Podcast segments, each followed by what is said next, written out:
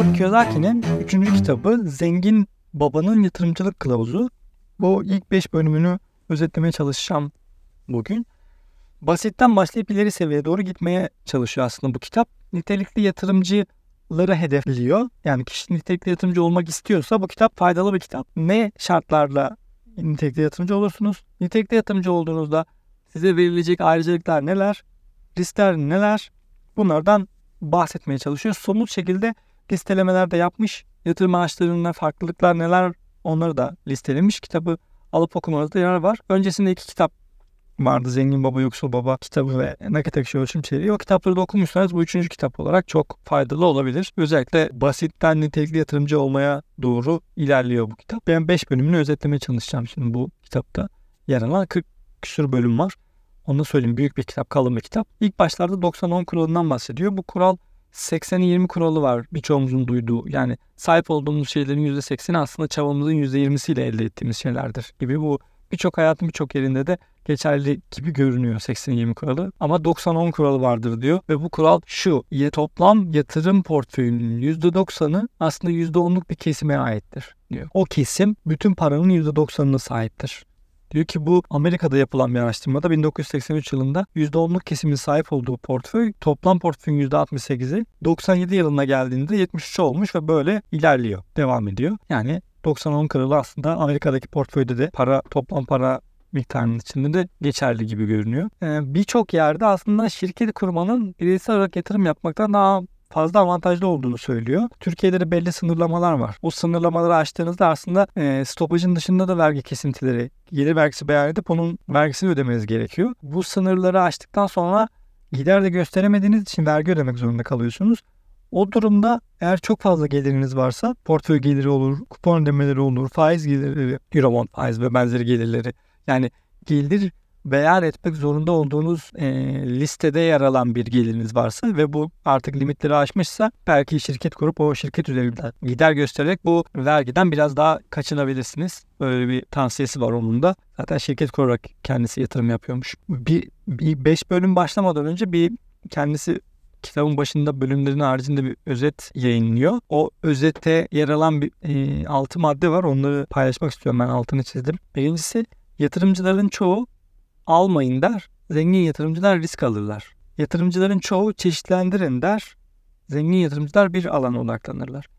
Sıradan yatırımcılar borçlarını en aza indirmeye çalışırken zengin yatırımcılar sağlıklı şekilde doğru şekilde borçlanmaya çalışırlar. Sıradan yatırımcılar harcamalarını azaltmaya çalışırken zengin yatırımcılar daha yararlı harcamalar yapmaya çalışırlar. Sıradan yatırımcılar bir işte çalışırlar, zengin yatırımcılar iş alanları yaratmaya çalışırlar. Sıradan yatırımcılar çok çalışırlar, zengin yatırımcılar giderek daha az çalışmaya başlarlar diyor. Ve bu altı maddede sıradan yatırımcıyla aslında sıra dışı olan o %10'luk dilimde olan farklı yatırımcının arasındaki farkları e, belirtmeye çalışmış. Tavsiyesi zengin babana sıradan olmayın. Yani sol tarafta kalmayın. Sağ tarafa geçin diyor mümkünse. Birinci bölümde Kiyosaki'nin ilk 4 yıllık e, askeri okuldan sonra 3 yıl bir hava kuvvetleri deneyimi oluyor. Hava kuvvetlerinde de 4 yıl kalması lazım zorunlu görev. Son bir yılı var. Hawaii'ye geçiyor. Hawaii'de arkadaşı Mike yani zengin babanın oğlu Mike ve zengin babayla bir yemek için Mike'ın evine gidiyorlar. Mike'ın evi sahilin kenarında bir malikane gibi bir ev tek katlı. Çok beğeniyor Kiyosaki. Çünkü kendisi lojmanda kalıyor. Askeri lojmanda. Ve o da arkadaşları falan var. Üç tane ve e, oradaki ortamla karşılaştırma şansı oluyor. Çok farklı geliyor o zengin hayatı. İşte başta sohbet ettikten sonra yatırım konuları gündeme gelmeye başlıyor, konuşulmaya başlıyor. Kiyosaki birikimlerini zengin babanın yap, yatırım yaptığı araçlara yatırım yapmak istediğini söylüyor. 10 bin dolar biriktirmiş ve zengin babaya ben de seninle yatırım yapmak istiyorum diyor. Zengin baba da ben sana bir borsa simsarının iletişim bilgileri vereyim onunla istersen görüş diyor. Bizim yatırım araçlarına yatırım yapamazsın diyor. O da çok kırılıyor bu duruma. Tam şeyi anlayamadığı için sebebini. Niye böyle bir şey söylüyorsunuz? Biz ben sizin yanınızda yıllarca çalıştım dükkanlarınızda. Ben ücretsiz de hizmet verdim size. Niye benim sizin yatırım yaptığınız araçlara yatırım yapmamı istemiyorsunuz diyor. Zengin baba da durumu açıklıyor. Yani nitelikli yatırımcı olmadığın için bizim yatırım yaptığımız alanlar sana kapalı. Hukuka aykırı senin o aralara yatırım yapman diyor.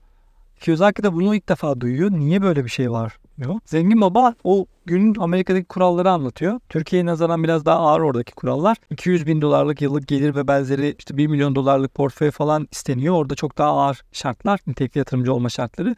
Ama nitelikli yatırımcı belgeniz varsa hemen hemen sınırsız halde bütün diğer yatırım araçlarına da yatırım yapabiliyorsunuz. Türkiye'de de bu kural var. Bu Türkiye'deki kural 1 milyon TL'lik portföy istiyor SPK. O portföye sahipseniz başvuru yapıyorsunuz. Herhangi bir banka ya da aracı kuruma online olarak yapabiliyorsunuz bu başvuruyu. İşte A bankta bu kadar param var, B bankta bu kadar hissem var, şu kadar dövizim var, şu kadar altınım var. Bunların toplamı 1 milyon TL'ye geçtiği için nitelikli yatırımcı olmayı istiyorum diyorsunuz. Bir form soru cevap gibi bir şeyler yaptırıyorlar. Sonrasında da belgenizi alıyorsunuz. Online olarak bir yere gitmeden bu belgeyi al- alabiliyorsunuz.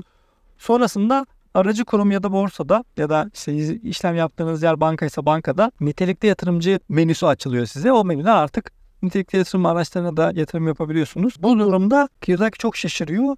Yani bu kural niye var? Ben niye siz yapabiliyorken ben yapamıyorum? Bu amacı ne bu kuralın diye soruyor. Kiyosaki de aslında hiç daha önce duymadığı için niye beni bu fırsattan alıkoyuyor bu yasa diyor. Zengin baba da yasayı aslında koyan kişilerin küçük yatırımcıları zarardan, zarardan, risklerden korumak için koyduğunu fakat fırsatlardan da koyduğunu, alıkoyduğunu, koruduğunu anlatıyor. Robert Kiyosaki'nin de 200 bin dolarlık bir gelire ulaşması gerekiyor ki e, zengin babayla birlikte iş yapabilsin. O gün işte babasının durumu 52 yaşında babası ve işsiz durumda iş arıyor.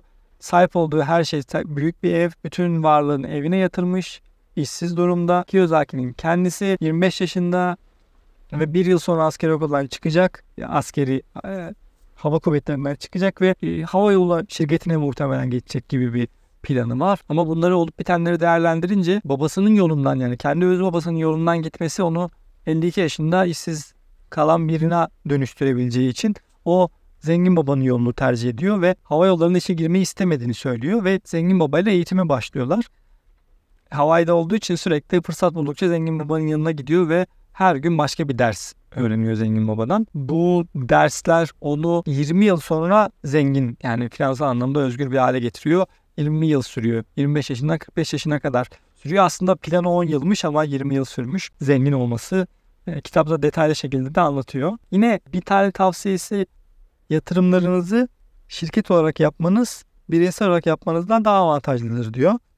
Yani e, şirketlere sağlanan gider gösterme e, imkanları bireylere sağlanmadığı için kitapta birçok yerde şirket kurunuz ve yatırımlarınızı öyle devam ettirin diyor. Yine üçüncü bölümde benim e, altını çizmeye değer bulduğum bir paylaşımı var.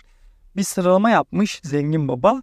O kendi sıralamasını da paylaşıyor. Zengin babanın sıralamasını da paylaşıyor. Zaten aynıymış. Bizden de kendi sıralamamızı yazmamızı istiyor. Orada bir bölüm var. Bölümde kendi kalemle yazabiliyorsunuz. Kitabı alıp okursanız. Kendi sıralaması öncelik sıralaması yani birinci sıraya önem verdiği, birinci sıraya koyduğu şey zengin olmak, ikinci sıraya koyduğu şey rahat olmak, üçüncü sıraya koyduğu şey de güvencede olmak. Siz bu sıralamayı yaptığınızda birinci sırada zengin olmak yoksa zengin olmayı ulaşmanız çok e, mümkün olmayabilir diyor. Her şeyin önüne zengin olmayı koymalısınız diyor. Ya da kendisi koymuş. Yani böyle bir tavsiyesi olmasa da birinci sıraya koyduğunuzda bu iş olacak diyor. Mümkün hale gelecek diyor. Dördüncü bölümde iki tür para sorunu vardır diyor. Bir tanesi az para olma, paranın yetersiz olma durumu. İkincisi paranın fazla olma durumu. İkisi de problemdir diyor. Bazı insanlar milli piyango gibi şeylerle bir anda az para e, yetinememe yani paranın az olma sorunundan bir anda çok fazla para olma sorununa doğru evrilirler. Ve bu sorunu daha önce hiç karşılaşmadıkları için uzun yıllar e, paranın yetersiz olma sorunuyla karşı karşıya oldukları için artık alışmışlardır. Fazla para sorununu yönetemezler. O yüzden de hemen kaybederler o parayı ve günün sonunda eski hallerine geri döndüğünü görürsünüz o insanların diyor. Bu çok doğaldır çünkü yani şartlanmışlardır artık fazla paranın yetersiz olma durumuna şartlanmışlardır. O güne geri dönerler.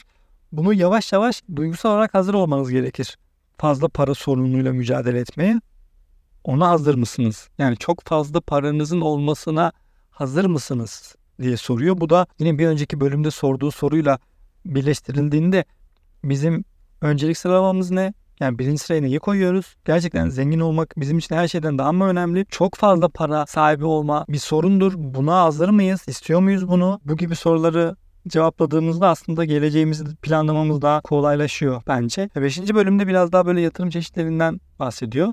Hatta hisse senedi yatırımlarının alt kırılımlarından bahsediyor. Ondan daha fazla alt kırılımı var. Muhtemelen birçok yatırımcı aslında o kırılımları göremiyor. Çünkü nitelikli yatırımcıları açık birçoğu. Böyle merdiven altı gibi tezgah altı yatırım alanları var. Bu alanlarda risk çok yüksek ama getir de çok yüksek. Yine gayrimenkul için böyle onun üzerinde çeşit var. Yani özellikle bu nitelikli yatırımcılara açılmış fonlar şartları çok ağır olsa da küçük yatırımcı için çok yüksek getiriler verebilecek yatırım araçları var. Bunları detaylandırıyor ve listeliyor. Türkiye'de de benzer durumlar var, benzer yatırım araçları var ama bu paylaşımlar genelde Amerika için yapılmış paylaşımlar. Yatırımcıların çoğu çeşitlendirmeyi tavsiye ederken aslında Warren Buffett bütün yumurtaları aynı sepete koyun ve sepeti gözünüzün önünden ayırmayın diyor. Bu, bunu da eklemiş kitaba. Ben de bu Warren, Warren Buffett'ın tavsiyelerini dinliyorum. Warren Buffett'ın da sahip olduğu tek şey aslında Berkshire hissesi. O sahip olduğu bütün varlık orada. Başka hiçbir yerde varlığı yok. Berkshire'ın hisse fiyatı da 550 bin dolar civarı bir tane hissenin fiyatı. O kadar yükselmiş. Herhangi bir bölünme, herhangi bir bedelsiz ve benzeri hiçbir şey de vermiyor. Hisse fiyatı hep yukarı doğru bu şekilde ilerliyor. Warren Buffett'ın e, şeyi bu, stratejisi bu. Kiyosaki'nin görüşleri aslında diğer iki kitaptan daha farklı olarak burada biraz daha samimi geldi. Kendi görüşlerini falan da paylaşıyor. Öncelikleri, hayat öncelikleri e, hoşunuza gitmeyebilir. Yani birçok insanın aslında Kiyosaki'yi sevmediğini, nefret ettiğini duyuyorum. Ama hepsi kitaplarını okumuşlar. Yani bütün kitaplarını okudum ama görüşlerine katılmıyorum, beğenmiyorum diyor insanlar. Görüşlerini beğenmiyor olabiliriz ama anlamak, anlamamıza engel değil bu. Onu anlamaya çalışmak lazım. Zaten o da bana görüşlerini be- beğenmiyorum diyebiliyoruz. Tamamen adamın nasıl biri olduğunu anlayıp beğenmediğimiz görüşlerini yine çıkartabiliriz dışarı. Kitabın diğer bölümleriyle ilgili yine özetler yapmaya çalışacağım. Çok kalın bir kitap. Sonrasında da bu nitelikli yatırımcılara özel fonlar neler? Serbest fonlara nasıl yatırım yapılır? Bunların farklılıkları neler? Yani neden serbest fonlar nitelikli yatırımcılara açıkken yani Tefas'ta listelenmiyorken diğer fonlar herkese açık. Tefas'ta ulaşabiliyorsunuz. Yani nitelikli yatırımcı olduğunuzda tam olarak neler gerçekleşiyor? Neden bu serbest fonlar bu kurallara ay kurallara neden uymuyorlar? Uymamaları nasıl zararlar verebilir? Bunlardan biraz detaylı şekilde bahsetmek istiyorum. Ama çok basit şekilde özetlemek gerekirse serbest fonlarda riskler büyükken normal tefastan erişebildiğimiz fonlarda riskleri düşürmeye çalışırken aslında getiriler de düşüyor. Örneğin bir endeks fonuna %90 oranında endekste durma zorunluluğu getiriliyor. Sadece %10 dışarıda tutabilir. Yani endeks düşerken de çıkamıyor fon. Endekste durmak zorunda. %90'ında durmak zorunda. Kalan %10'unu dışarı çıkartabiliyor. Onu da bir bankaya yatıramıyor.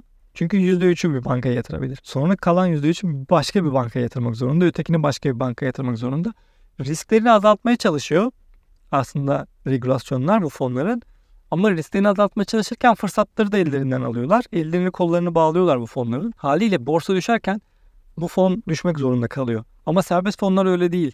Borsa düşerken fon çıkıyor bütün parasıyla borsadan. Gidip bankaya mevduata girebiliyor. Bir tane bankaya yatırıyor. Bankayla anlaşıyor. Belki %51 faiz alacak. 60 gün boyunca herkes düşerken bu fon değer kazanabiliyor. Sonrasında sizin paranız da orada olduğu için siz de değer kazanabiliyorsunuz. Ama riskler var mı? Var. Neticede bir bankaya yatırmış olma riski var. Ya da borsadan çıkmış olma riski var.